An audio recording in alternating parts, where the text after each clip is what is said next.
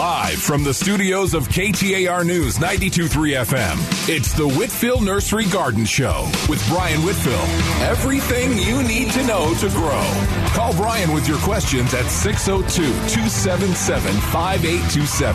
That's 602-277-5827. The Whitfill Nursery Garden Show, now on KTAR News 92.3 FM and the KTAR News app. And here we go. What a beautiful morning it is here in Sunny Slope, Arizona. Yeah, we can see the lights up on the hills. The mountains are definitely a little greener. And wasn't it nice that a little cloud snuck in yesterday? When we actually got some rain that was unforecasted. You know, this every bit of monsoon we get, every day we can extend it today. It's going to be a little, you know, a little shorter, a little less sunlight, less chance of getting really hot. Just kind of a generally good thing.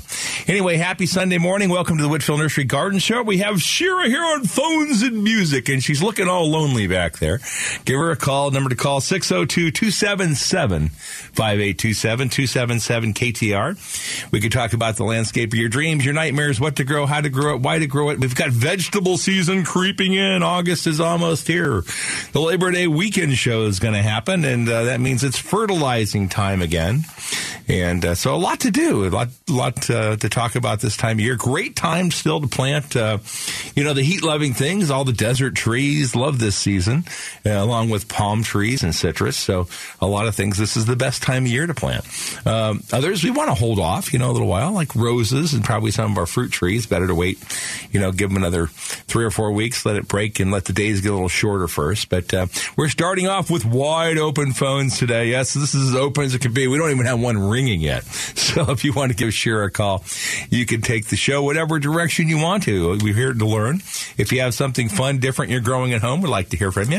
If you have a different style of pruning or a technique or, uh, you know, some other new fertilizer or way to deal with pests, um, we're all ears. We're all here to learn. It is a beautiful morning out there. It was nice to get a little, uh, you know, a little rain some places around the state yesterday. And uh, boy, we've had a wonderful uh, season with a lot of rain up in the mountains. And uh, you know, our local reservoirs. You know, if we go back 50 years before we had the CAP and things, you know, we're doing pretty darn well on our water. But um, in the meantime, we are pumping a lot more groundwater out too, folks. So we need to be aware of how we use it and where we use it and why we use it and the differences between our water quality different times a year. But, you know, the one panacea, the one really wonderful thing is the rain, you know, and the more rain we get, the happier we are and washes away the salts. If we get those thunderstorms, we get extra nitrogen. So it just does a lot of good things for our desert. And, uh, you know, you can really see the difference in the plants out there and the animals going to be as well. So it's, you know, you're going to have a, a lot more bunnies and a lot more quail and a lot of happier critters out there, you know, loving the fact that we are getting some monsoon. Two lines still open. Number to call 602 277 5827 277 KTAR. And Surprise. Good morning, Doug. Hello, Doug. yeah, good morning. Good morning. Yeah, yeah I got a, uh, it was supposed to be grass lawn, but I got a weed lawn. Okay. You're, you're, you're, oh, I thought maybe you're growing marijuana out there in the yard. Yeah, no, wrong grass. Oh, yeah. okay, all right. No, but it's, it's a lot of spurge and then a huge amount of this little I don't know what the plant is. Little short thing. It's got about four leaves and tiny yellow flowers. Uh oh, it could be a puncture vine this time of year. So uh, at any well, rate, it's been growing all summer and. Mm-hmm.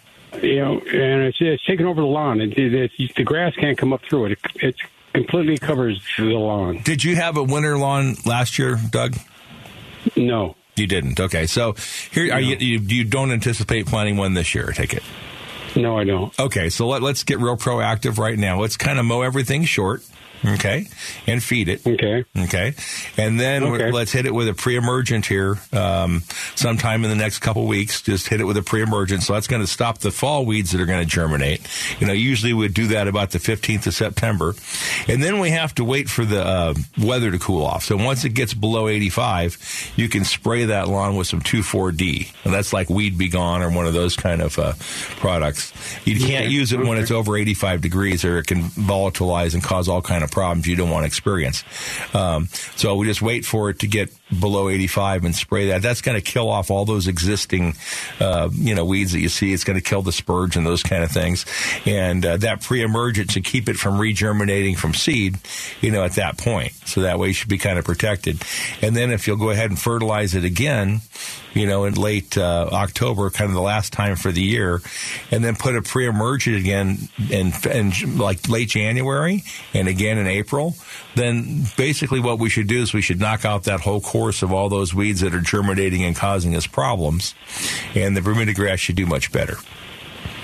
Okay, so I do I do the pre-emergence first? Pre-emergence first. Uh, wait till the weather's below 85, you know, and then you can come through and use a contact killer with 2,4-D, and then do pre-emergence and fertilizer a couple more rounds. Now, if you wanted to really kind of help the lawn out, what you could do too right now is you could go ahead and just cut it really short and aerate it, and rent one of those little plug machines, aerators, and and throw mm-hmm. some gypsum on it, and that's going to make it all, you know, drain better, and it's going to make your fertilizer that you have already in there release and do some good things for you.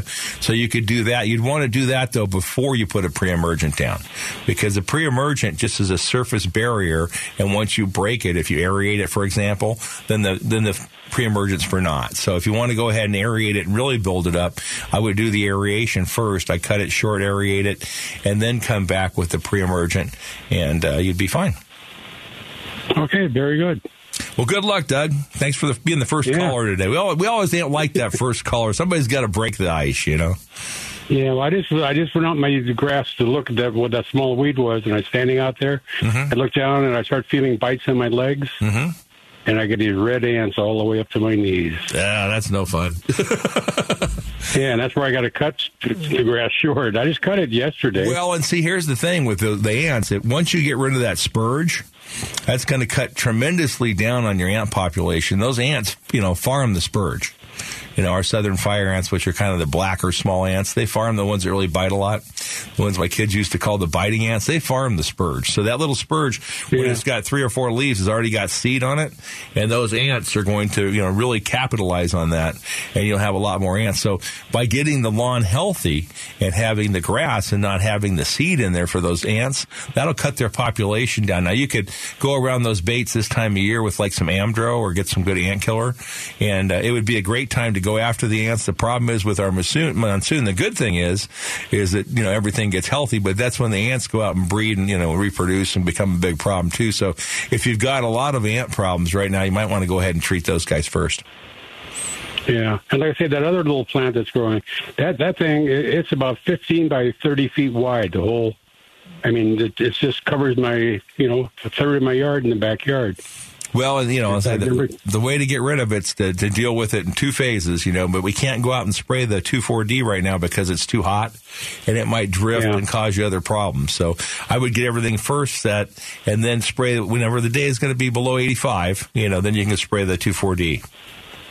Okay. Okay. And where do I get the pre-emergence at? Uh, you can buy them, at, you know, our, our, nursery, any good nursery around town. Um, there's a place called Weed Mart that, uh, Bug and Weed Mart that's got a lot of, you know, more volume of different kinds of chemicals like that and a pretty knowledgeable staff. That'd be good guys to go see. Okay. Oh, I'll tell you what, you're out in Surprise where you could go just to uh, Dell's uh, out in Waddell. Uh, Dell Deals uh, feed store. It's called Deals, and uh, they're a dog place and feed store. And actually, Dell's Dell, probably one of the most, if not the most knowledgeable guy on on chemicals and things here in the state. And that's where we buy a lot of our chemicals from. And so, um, you know, for our agriculture. Oh, he's on Waddell. Yeah, he's on Waddell. On Waddell? Yeah, on Waddell. Yeah, right yeah. I drive, I drive by there